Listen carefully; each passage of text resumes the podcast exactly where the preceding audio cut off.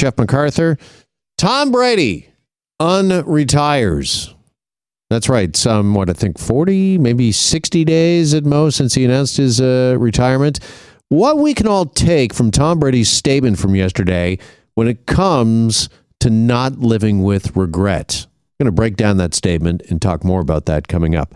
But first, coming down in the last hour, Auston Matthews given a two game suspension after a headshot in front of the Buffalo Sabres goal. This happening late in the game yesterday during the Winter or Heritage Classic in Hamilton.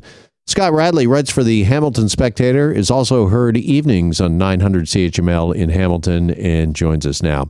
Hey, Scott, good afternoon.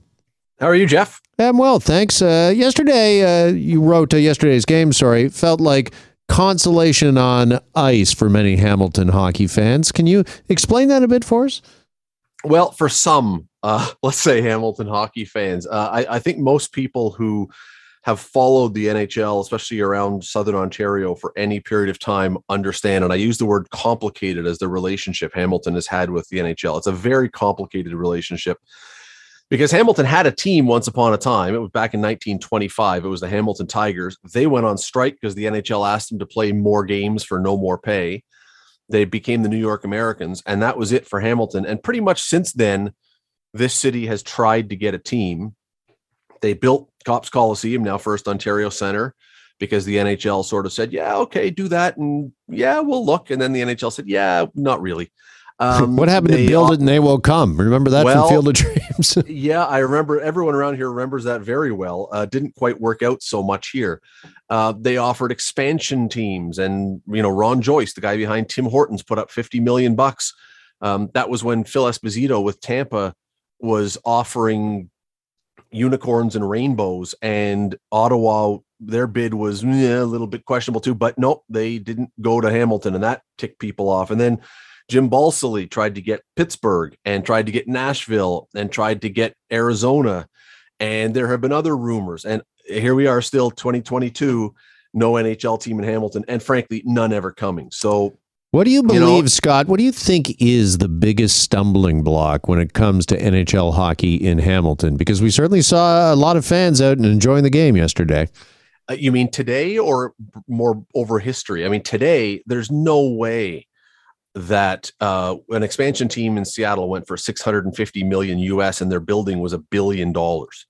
I mean, we're talking now money that uh, uh, maybe someone around here wants to put that up and thinks they can still make a profit. Uh, it becomes more difficult for sure. But over over the years, uh, the irony of yesterday's game is that most people believe the two teams that are most responsible for Hamilton not having a team are Toronto and Buffalo because of proximity and indemnification and all this kind of stuff. So um, th- there's a lot of people who think that even though they cheer for the Leafs mostly, um, that the Leafs don't want a team here and the Sabres don't want a team here.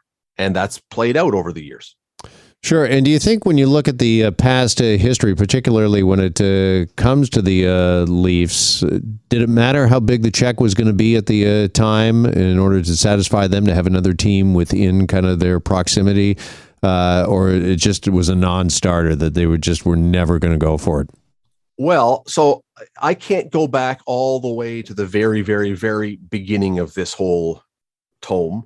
Um, but the story, the historical story is that part of the problem with the indemnification situation was that there was never an amount given. It was always sort of out there in the ether as well. It'll be some amount, but you're going to have to buy it. You're going to have to get a team and then try and negotiate that. And so who knows what that money was going to be? Maybe, you know, once upon a time. Now, again, um, much bigger money these days, but once upon a time there were rumblings that it might, but 50 million bucks to the Leafs might satisfy them or to the Sabres.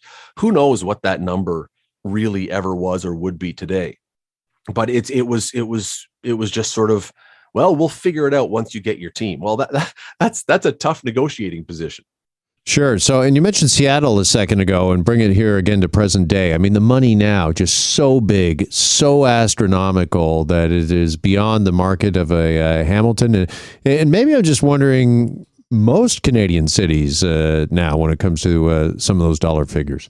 Well, you know, Quebec City has their brand new arena, what reasonably brand new arena. So maybe, you know, if you don't have to build a new arena for the hundreds of millions or billion dollars, maybe somehow you can make it work if it's just the franchise fee.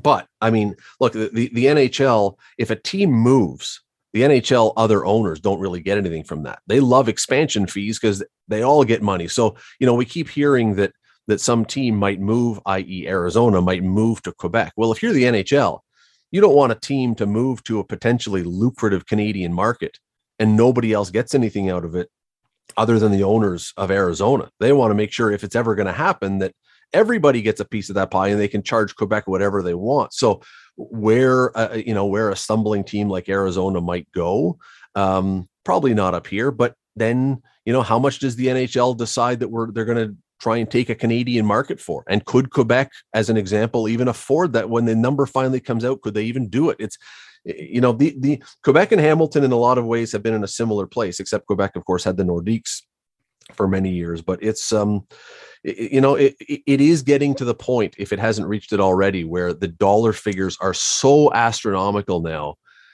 that the mid-sized mid-market areas hamilton quebec whatever um, really hard to imagine making it work at this point so all of that being said and that is a backdrop to yesterday scott uh, what was the atmosphere like at tim hortons field? What was the atmosphere at the game yesterday? Would you maybe say uh, i don't know a little melancholy perhaps? See, I, I uh, the atmosphere was fantastic, and and part of what I wrote when I wrote about this is if you've lived in this city for a period of time, you have that as your backdrop, and you know about the Sabres and Leafs, and you know about everything. There's a lot of Hamilton is a city that has a lot of changes in the last decade or two. There's a lot of people here now who aren't didn't go through that who are new hamiltonians. They've moved out of toronto because prices for houses are too high or whatever else. That's not their history. And so for a ton of people who were at the game yesterday they don't have that baggage that they're carrying around. It was just an outstanding fun afternoon with snow falling and outdoor hockey and tim hortons field. And even the people who do have that you know i do wonder if there's now a, a, a recognition that, as we just talked about, Jeff, that the chances of a team coming here now are almost nil. And if it's time just to say, you know what, um, we can we can hold this and gripe about it forever, or we can enjoy what does come here now and again. Uh, I don't know that people. There's some people here who are never going to get over it, and I understand that because they've been screwed around. I mean, Hamilton has Hamilton has played the fulcrum for the lever that the NHL has used to pressure other cities more often than we like to think. Mm. But it's it's maybe it's time just to say, you know what, this was just a great experience and we don't have to be sour. We can just enjoy it without having to concentrate just on the history. Yeah, just finally, Scott, if another NHL team does come to the area, mm. with the money being as big as it is now, is it a second Toronto team? Is there any doubt about that anymore? Kind of like New York has got the Rangers and the Islanders, that it would be yeah. a, a, second uh, team with the Toronto banner? Yeah, and the Devils. I mean, it, yeah, it's uh, for sure. And the big reason for that is uh, if you were talking about there's a plan in place right now that First Ontario Center, what was Copps Coliseum, is going to get a redo, but it would have to be a much bigger redo, many, many more hundreds of millions of dollars, plus the fee to get the team here. There was a thought once upon a time that if there was a team in Hamilton, it could be the less expensive option. You know, you're going to pay a fortune to buy a ticket for a Leaf game, but you could come to Hamilton and get it for a little less. I, am not sure that's the case anymore. Maybe a tiny bit less, but again, you're not talking about, you know, come to Hamilton for the bargain basement NHL experience. Uh, that's not it. Not if you're paying the money that you would have to have. And so, yeah, you would have to be hitting an awful lot of people who can't get leaf tickets coming here, but being willing to pay the price that you would pay almost, probably almost what you would pay in Toronto. All right. Well, listen, it was a lot of fun to watch uh, yesterday. And can, and can, I just say, as a McMaster grad, a lot of love for the city of uh, Hamilton in this uh, studio uh, right here. It was great to uh, watch. And Scott, really appreciate the time with us this afternoon. Thanks so much. Anytime, Jeff. All right. Scott Radley writes for the Hamilton Spectator and is heard evenings on 900 CHML in Hamilton. And we're back after this break. You're listening to The Jeff MacArthur Show. Hi, it's Shauna, and I might be a bad parent because my kids think french fries are vegetables. Hey, it's Ryan, and I might be a bad parent because I went out for wings when my wife was in the hospital after giving birth. Johnny here. I might be a bad parent because in my house, the tooth fairy gives pocket change. But we're not alone. Len emailed us and said his six year old daughter's Tarzan moment going from love seat to lazy boy by curtains made him more proud than any dance recital. and Andy left his two year old at the rink. All right, guys, I'm sure we're not alone. Like Andy's kid. For stories and confessions like this, make sure you check out our podcast. It's called Bad Parents, and it's available wherever you get your podcasts. I left a glove at the rink.